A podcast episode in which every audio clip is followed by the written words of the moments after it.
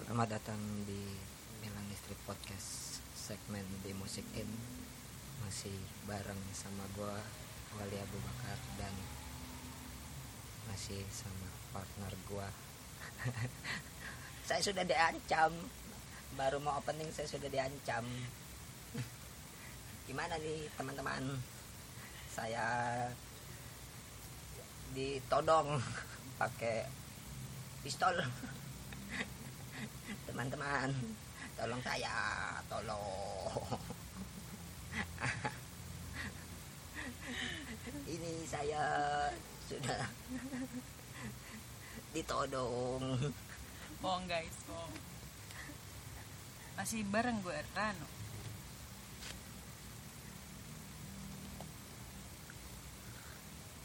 Ngomong. Diam aja. Cuma begitu doang. Habis mau ngeselin orang podcast berdua. Di episode kali ini kita mau jalan-jalan. Kita mau jalan-jalan tur keliling dunia ya. Iya. Asik. Kita kali ini mau bawain beberapa lagu yang judulnya adalah nama-nama kota yang ada di seluruh dunia. Kenapa tapi, mau ngambil tema ini? Tapi nggak semuanya, kita pilih cuma beberapa doang, sesuai sama yang kita suka aja. Jadi kenapa Mas Wali? Kenapa mau pilih tema ini? Ya yang disuka aja. Ya kenapa? Ada alasan tertentu mungkin? Kalau gue sih nggak ada. Jadi gini teman-teman pendengar Millennial Street Podcast. Sebenarnya gue ngambil tema ini ngelihat apa? Ngelihat atau mengamati? Tadi dulu ada noise. Noise sebenarnya bukan noise yang di sebelah. Ngelihat atau mengamati? Gue mengamati dan mendengar beberapa lagu itu yang ada kaitannya sama nama-nama tempat gitu. Kayak misalkan Cinangneng. Kok Cinangneng? Nggak ada dong bos. Alun-alun Nganjuk. Alun-alun Nganjuk ada. Ya emang gue nyangga tadi kan kagak bos. Gue kasih tahu alun-alun Nganjuk itu ada lagunya. Iya tahu. Terus karena ini aja sih gue mau nyari. Mungkin dari teman-teman ada yang udah pernah dengar seperti biasa atau ada yang baru pertama kali. Karena ini rekomendasi dari gua mau ngambil tema ini. Dilihat sebenarnya banyak nama kota yang di dunia, apalagi kalau di Indonesia itu sebenarnya banyak banget apa yang dijadiin sebuah lagu sama para musisi-musisi. Kayak misalkan Bangawan Salam. Itu tempat sih. Lebih ke tempat. Kan sama. Iya, cuman kalau gue lebih ke tempat sih ngelihatnya. Kalau apa ya, gue ngelihatnya apa, dia coba menggambarkan suatu kota itu kayak gimana sih gitu. Apa ada hal yang menarik nggak dari kota tersebut yang makanya dijadiin sebuah lagu. Iya, yang bakal nanti kita bahas sama nanti mungkin kita dengerin apa cuplikan-cuplikannya gitu. Makanya kita ngambil tema itu tadi apa lagu yang nama kota yang dijadikan lagu. Langsung yang pertama. Yang pertama ada lagunya yang dibawain sama Faris RM, judulnya Barcelona. Siapa itu dia? Dia adalah seorang musisi yang terkenal di dunia. Ini lagu salah satu lagu masuk ke dalam salah satu album Faris RM yang judulnya Living in the Western World tahun 88. Karya Faris RM ini bahkan berhasil masuk ke dalam 150 lagu terbaik sepanjang masa versi majalah Rolling Stone. Oh, emang Rolling Stone selalu apa ya? Punya kalau di Rolling Stone itu mereka punya chart-chart tersendiri dia kayak nempatin lagu-lagu apa gitu, dia masuk top chart. Ada top chartnya sendiri ya, ada masing-masing. Dan itu di seluruh dunia. Oh, gitu ya. Enggak cuma di Indonesia atau di Amerika gitu. Dan lo tau gak sih ternyata pas sukses sama lagu Barcelona ini punya sebuah makna di balik pembuatan lagu itu. Apa maknanya? Kabarnya Faris RM itu menciptakan lagu Barcelona ini waktu dia lagi main di Barcelona, lagi ngikutin summer course jurusan directing di Barcelona. Tanpa menggunakan alat musik, dia merangkai kata dan nada yang ia bayangkan dalam benaknya hingga tercipta lagu Barcelona. Asik. Dia cuman apa? Merangkai kata, dibayangin gitu, tapi bisa jadi lagu tanpa alat musiknya gitu. Mungkin kayak skripnya kali ya, mungkin bisa jadi kayak dia lagi di Barcelona misalkan, dia lagi nulis gitu. Dear Diary, hari ini aku di Barcelona, lagi di taman dekat Barcelona, lihat Lionel Messi lagi nendang sampah. Gak gitu juga bos, di sana mah bersih bos. Terus ketemu Neymar lagi ngelap ingus. Itu kali ya. Terus akhirnya wah keren juga nih diari gue jadi lagu. Wah keren. Tapi nggak gitu juga sih konsepnya, nggak sih jauh. Wah. Jadi gimana? Ya nggak pakai harus Lionel Messi nendang sampah terus ngelap ingus gitu ya. Beda bos. Dan di proses rekaman lagu Barcelona ini, beliau alias Faris RM nambahin unsur suara etnik flamingo yang dikenal sebagai musisi overdub, yaitu sistem rekaman yang dilakukan hanya seorang diri. Jadi dia di studio gitu ya. Terus, gue mau rekaman nih. Tapi gue nggak ada temennya. Terus gimana dong? Terus ada abang-abang penjaga studio nih, bang mau rekaman? Iya nih bang mau rekaman. Oh berapa lagu? Gak banyak, paling 8. Iya. Oh ya udah. Terus dia lama ada tuh nungguin. Kok gua nggak dipanggil gitu. Ternyata iya. Bang mana teman-temannya? Enggak, saya sendiri. Oh sendiri. Ternyata emang dia sendiri ngerekam. Dia sendiri. Ya. Nggak ditemenin kali dia ya. Dulu ya. Nggak ada temennya kali. Iya. Kayaknya dia sombong nih. Faris RM nih, makanya pas mau bikin lagu. Faris apaan sih? Nggak usah diajak. Gitu kali ya. Makanya dia mixing sendiri, ngerekam sendiri gitu ya. Tapi dia juga sebenarnya minta bantuan sih ke seseorang. Siapa? Yang bernama Ed Syahrani untuk Ed Syahrani ya. Untuk ngisi permainan gitar flamingonya di bagian interlude lagu. Di mana tuh? Interlude-nya yang awal. Interlude di awal. Di mana emang bos? Emang di mana bos? Kalau interlude itu biasanya dia pas jeda, ada jeda.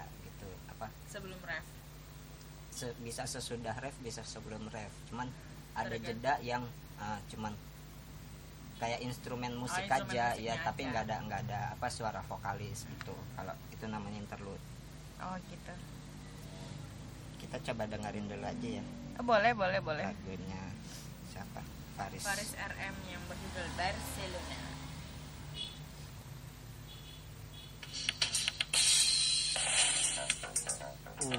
Bassnya ngeri banget.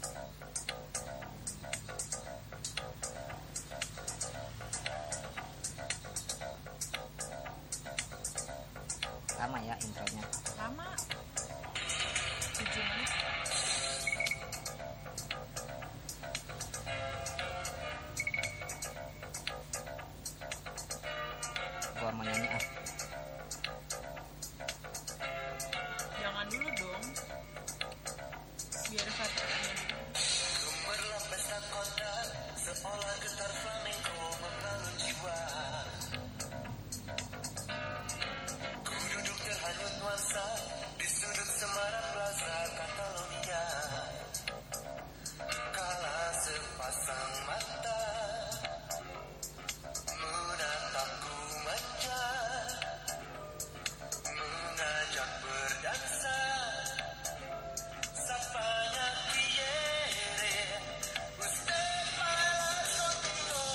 Oh, ada lirik pakai bahasa Spanyol. Oh, ada.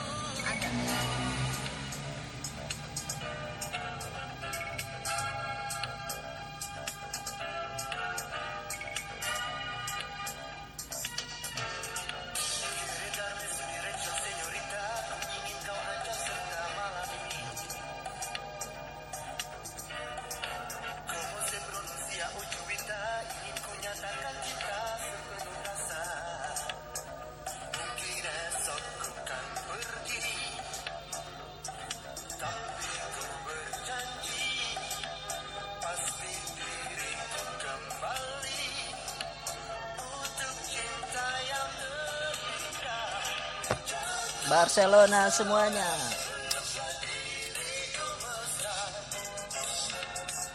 Dalam cinta sebagai pengikat rindu. Cintaku di Barcelona. Itu dia. Maaf ya teman-teman kalau kalian ke distrik sama suaranya Mas Bima. Karena gua demen lagu ini, enak buat Zumba. Antum Zumba. Tapi ada enggak beberapa sih gua tahu apa lagu-lagu karyanya apa Om Faris RM. Si Om Faris. Kayak Sakura gua juga lumayan suka, terus Selangkah Kesebrang ada judul lagunya yang di cover sama White Shoes, itu gue suka juga. Oke, next kita next punya nya. Siapa lagunya? Kita punya Kingston UB40, bener gak nih gue baca? UB40 Kingston Town. Kingston Jamaica itu merupakan ibu kota Jamaica dan kota terbesar di Jamaica, kota yang indah yang menginspirasi banyak musisi reggae buat nulis lagu tentang kota ini. Salah satunya yang paling populer adalah UB40, band asal Inggris.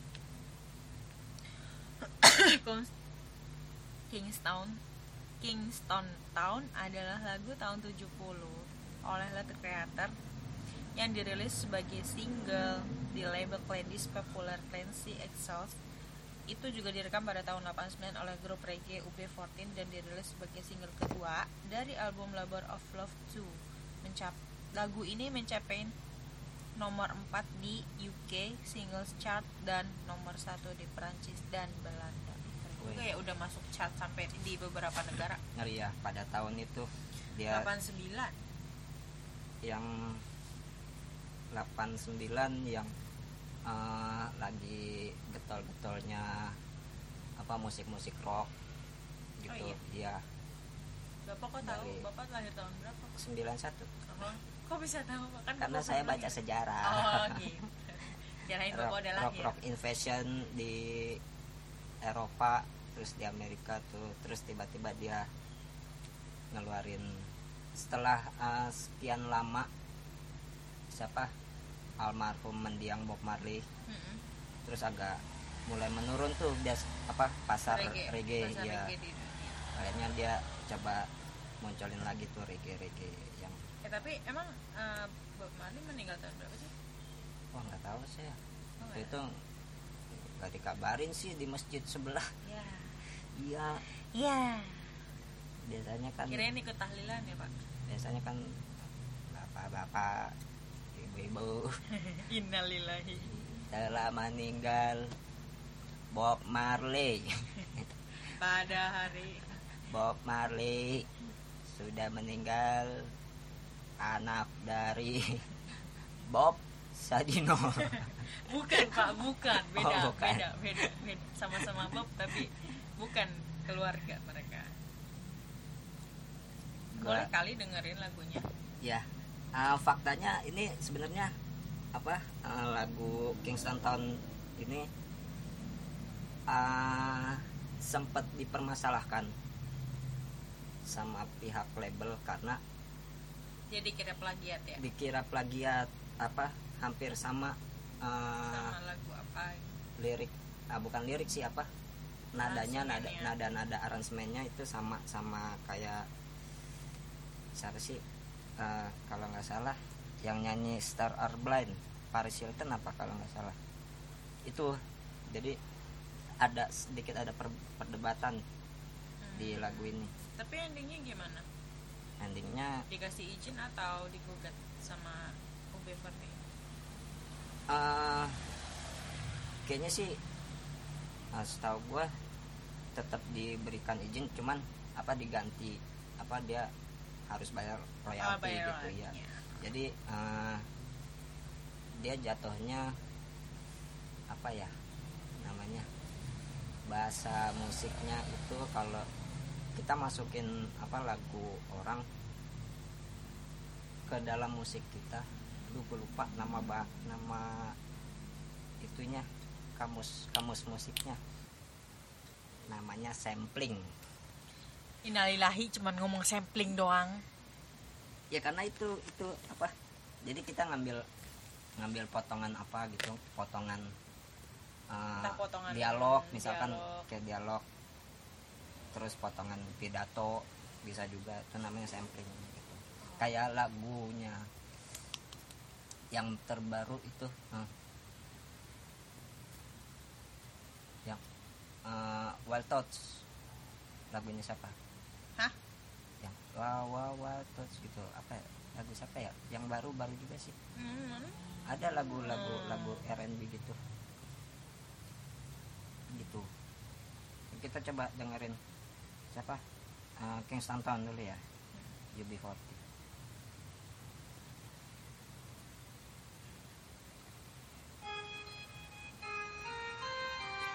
Waduh, gua berasa di pantai nih. Bayangin ya, di tepi pantai. Waduh. Di atas pasir ada pohon kelapa, daunnya melambai-lambai. Bakar rumah sambil bakar sampah di samping gua, wah ngebir, wah oke, enak nih.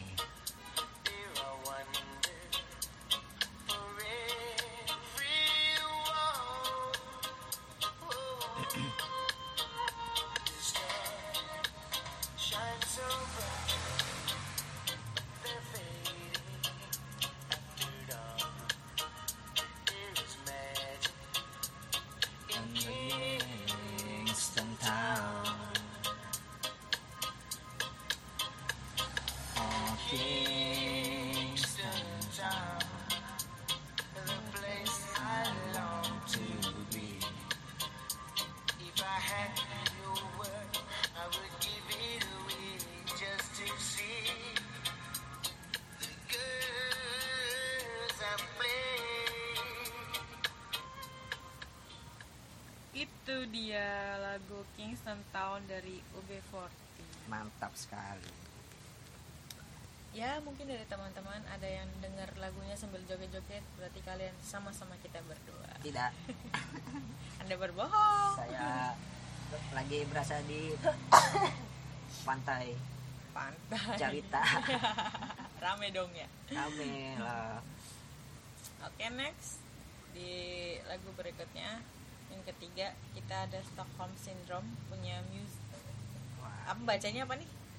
Muse. Ini band favorit gua banget ini. Lagu Stockholm Syndrome ini adalah lagu band rock alternatif Inggris yang merupakan single pertama dari album ketiga mereka yang berjudul Absolution.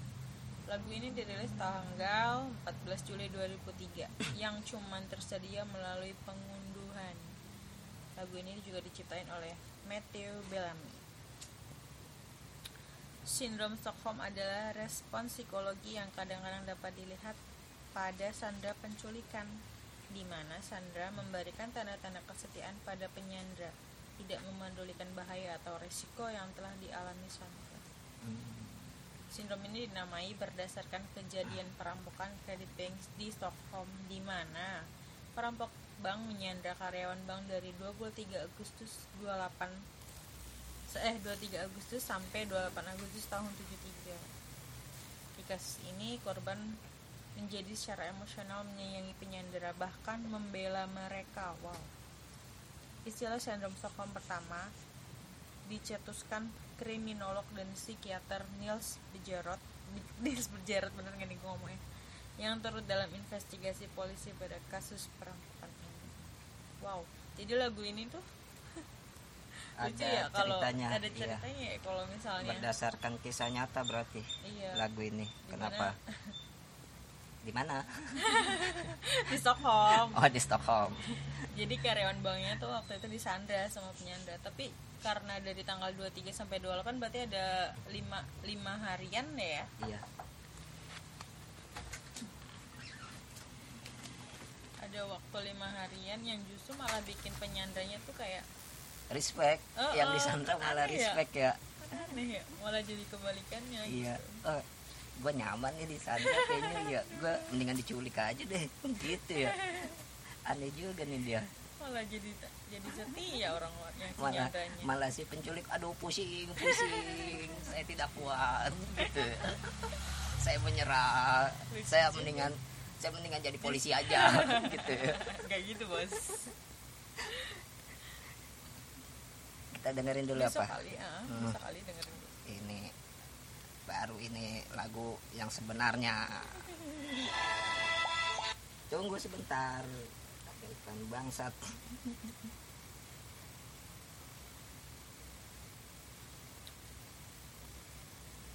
Stockholm Syndrome by Muse. Oh, ini baru lagu.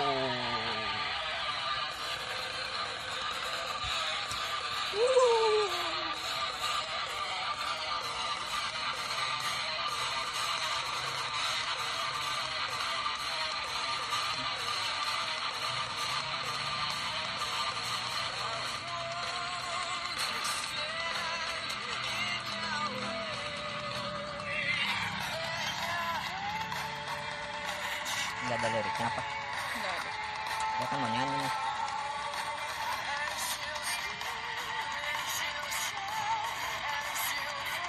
Enggak ada. Kenapa?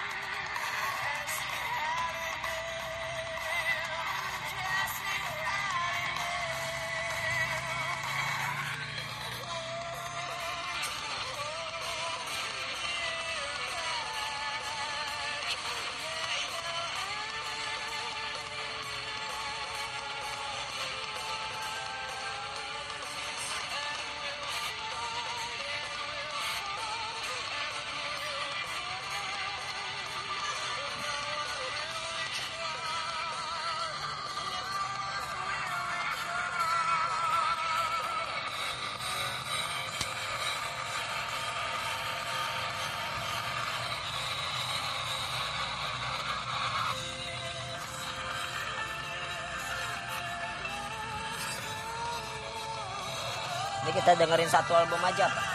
Jangan dong. Jangan dong. Enggak kelar-kelar entar. Demen banget nih lagu-lagunya dia. Bung Matthew Bellamy.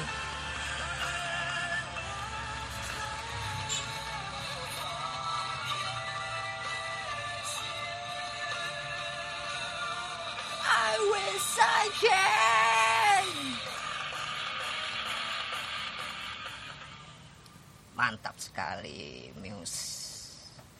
Ya bisa kalian nilai lah ya, siapa yang memilih lagu ini. Karena ini jiwa saya. Aduh, bisa ya begitu. Makanya lo disuruh nyari materi gak mau sih. Ya materinya dari gua. Gua pilihin lagu-lagu versi gua lah. Baik, saya mengikut. Next kita punya siapa? Next kita punya Camila Cabello dengan judul Havana. Ini lumayan yang terbaru, agak ya, masih fresh lah ya. Lagu ini mungkin dari kita ngira bahwa lagu ini adalah menceritakan tentang seorang wanita yang terpaksa harus putus dengan kekasihnya. Karena wanita tersebut belum siap untuk tinggal bersama kekasihnya di luar kampung halamannya, yaitu Kuba. Tapi Kalian tahu nggak sih pesan tersembunyi yang disampaikan kalau dari lagu ini ya? Kalau misalkan kalian udah nonton video klipnya, pasti sebagian dari kalian udah pada tahu dan berpikiran bahwa makna dari kata dreamers yang ada pada lagu tersebut adalah pemimpin yang tidak kenal lelah dalam memperjuangkan cintanya. Siapa tuh? Ya ini pemimpinnya. Oh. Yeah. Ini dikutip, dilansir dari W Magazine Dreamers, di sini mengarah kepada kelompok Immigrant Dream atau Development Relief and Education for Alien Minors dan Cabello, yang merupakan supporter dari DACA atau Deferred Action for Childhood Rifles, yang kini nasibnya terombang-ambing di masa pemerintahan Presiden Donald Trump. Wah, udah lewat dong ya? Waduh. Bukan Donald Trump lagi sekarang. Iya. Di mana undang-undang tersebut telah diperjuangkan dan dibuat oleh Presiden Barack Obama sebelumnya lagi. Oh, jadi ada unsur-unsur politik juga nih sebenarnya. Betul. Biarpun apa kita yang pernah ngelihat video klipnya di YouTube mungkin kayak vulgar gitu. Iya. Ngelihat si Camila Cabello yang dari scene pertama aja udah kelihatan. Udah adegannya di tempat tidur, ternyata saudara kembarnya.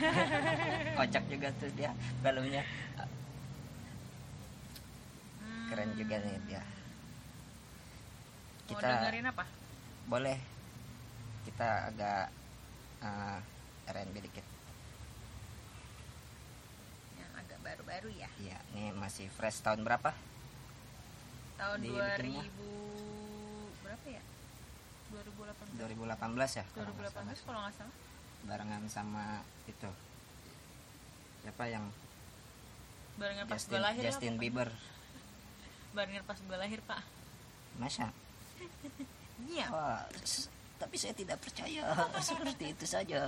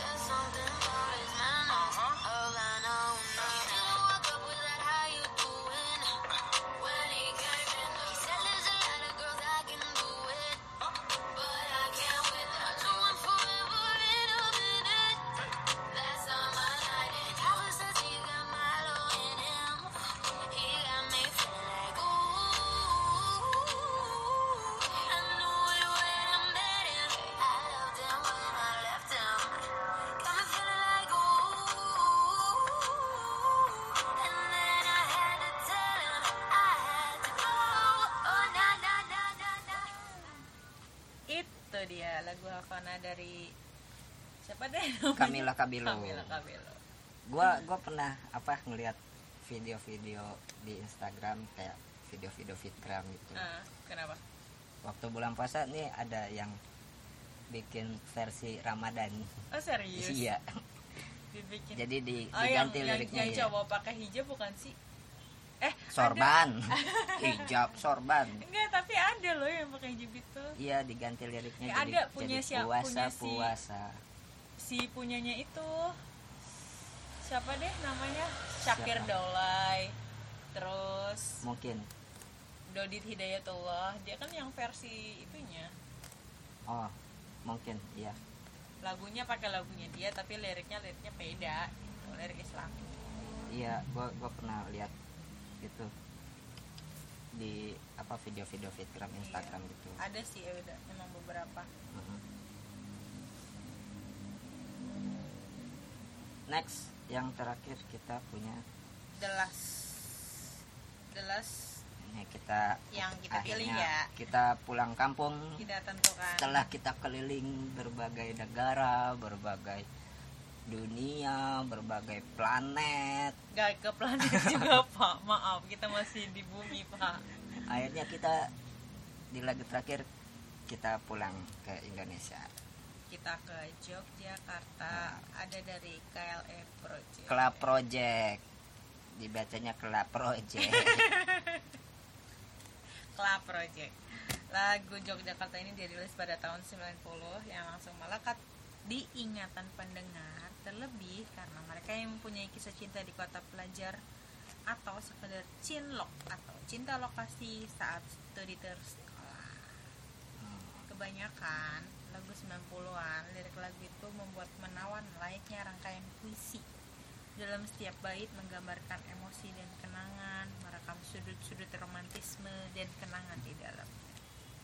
Aransemen di lagu ini juga membuat ada yang membuat di versi akustik atau elektriknya yang juga sama-sama memukau dan bisa dinikmati sama keluarga, teman, pasangan yang bisa menghipnotis pendengar pada kenangan mendalam.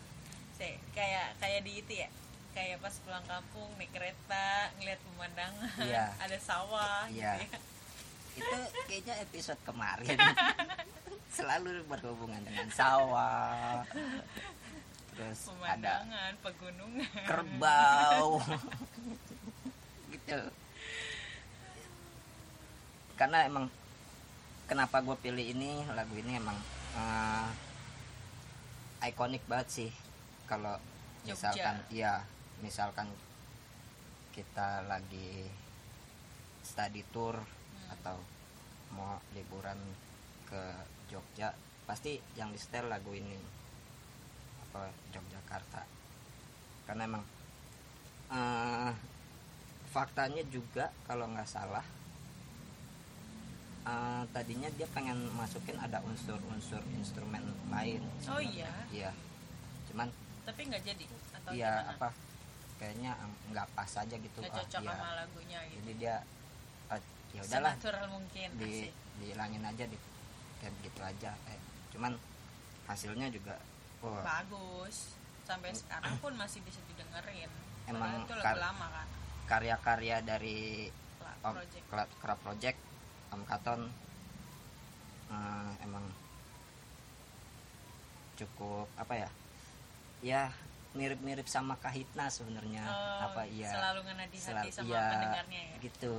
Kalau gua denger karya-karyanya dari KLA Project ataupun dari Katonnya sendiri, itu emang ya hampir mirip sih apa genre musiknya gitu ya, kayak ya buat suasana santai aja gitu.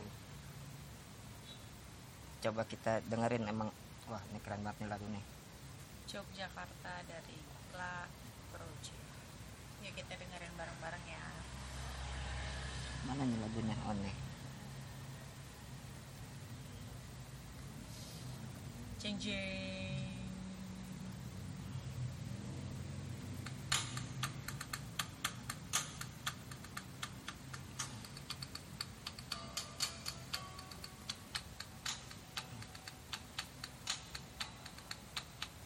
batiknya mas, batik daster, boleh dilihat-lihat dulu. Mau batik celup apa batik tempel pak?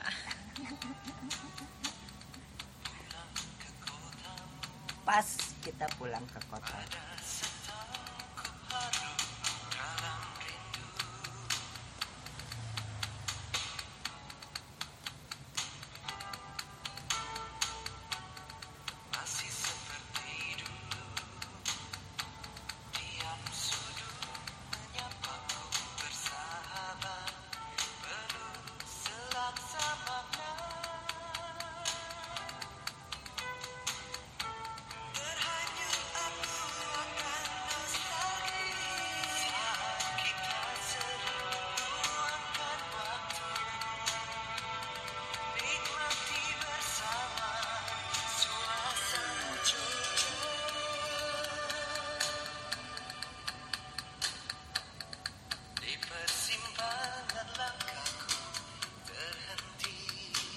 Oh, di video clipnya footage juga ya ternyata. Iya. Tempat-tempat apa ya ngelihat apa nampilin daerah-daerah di Jogja ya yang khas-khas gitu, yang terkenal. Ngeri juga nih dia.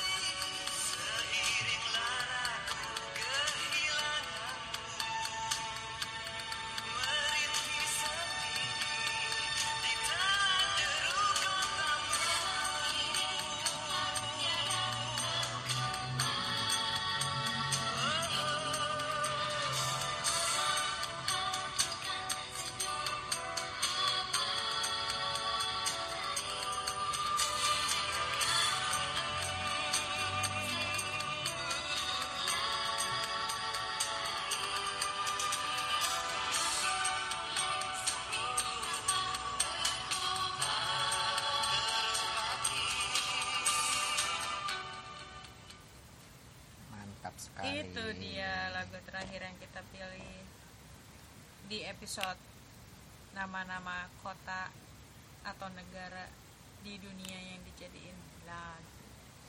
Sebenarnya kalau ada fakta menarik sih tentang KLA Project ini. Apa tuh? Jadi setiap dia mau misalkan mau ada konser atau perform di kota mana, dia kalau artis-artis gitu kan misalkan dia selalu punya readers gitu. Jadi kayak dia mau minta gitu buat ningkatin performanya ya. Nah, si KLA Project ini faktanya dia selalu kalau setiap dia manggung dia minta satu ruangan khusus untuk dia, untuk personil gitu ya. Iya, gitu. Buat cuman sekedar pumping aja pemanasan. Pemanasan. Jadi dia minta satu ruangan khusus buat dengerin lagu-lagu yang kayak lagu-lagu rock, lagu-lagu gitu, lagu-lagu metal buat pumping. Cuman menariknya kalau kita denger karya-karyanya dari KLA Project itu kan di atas panggung beda jauh gitu. Iya, dengan yang di belakang. Dia di belakang panggung dia butuh yang buat semangat, tapi hasilnya naik panggung di mana kan jauh banget gitu ya. Faktanya sebegitu yang pernah gue dengar di salah satu podcast juga dibahas juga sih di beberapa media-media gitu. Cuman selain lagu dari KLA Project yang Yogyakarta, banyak juga sih yang lagu-lagu yang menunjukkan suatu kota, kayak di Yogyakarta aja lagu yang menceritakan tentang ini banyak banget. Iya, kayak siapa yang terbaru itu kayak Aditya Sofyan yang Sesuatu di Jogja, terus Dul Sumbang dia juga pernah bikin lagu tentang Malioboro gitu. Beberapa, jadi ada di Jogja ada beberapa tempat yang dijadikan lagu ya. Toniki Ngayogyakarta itu dia menceritakan tentang Jogja. Iya. Banyak sih sebenarnya, banyak lagi. Iya. Apalagi enggak cuma di Jogja ya. Di Indonesia pun banyak juga sebenarnya kota-kota yang dijadikan sebuah lagu, kayak enggak harus tapi tersebut nama kota nama itu ya, kayak Gang Kelinci misalkan. Jakarta kotaku indah dan megah kan dia tersebut di lirik gitu. Diceritain lah ya di dalam lirik. Banyak sih lagu-lagunya. Mungkin next kita bakal ada part 2-nya kali ya buat bisa boleh bahas lagu yang khusus di Indonesia aja gitu. Ya, karena saya capek nih jalan-jalan mulu dari tadi keliling dunia gitu. Amin, semoga terwujud ya Pak. Amin. Ya, saya mau ke Mekah yang pertama. Amin insyaallah. Terus ajak saya enggak Pak? Enggak ada duit. Ya Allah. Semoga nanti ada rezeki. Amin. Yang pertama saya kalau suruh milih buat ke luar negeri, yang pertama saya pengen ke Mekah, ke Arab. Yang kedua saya pengen ke Milan. Udah.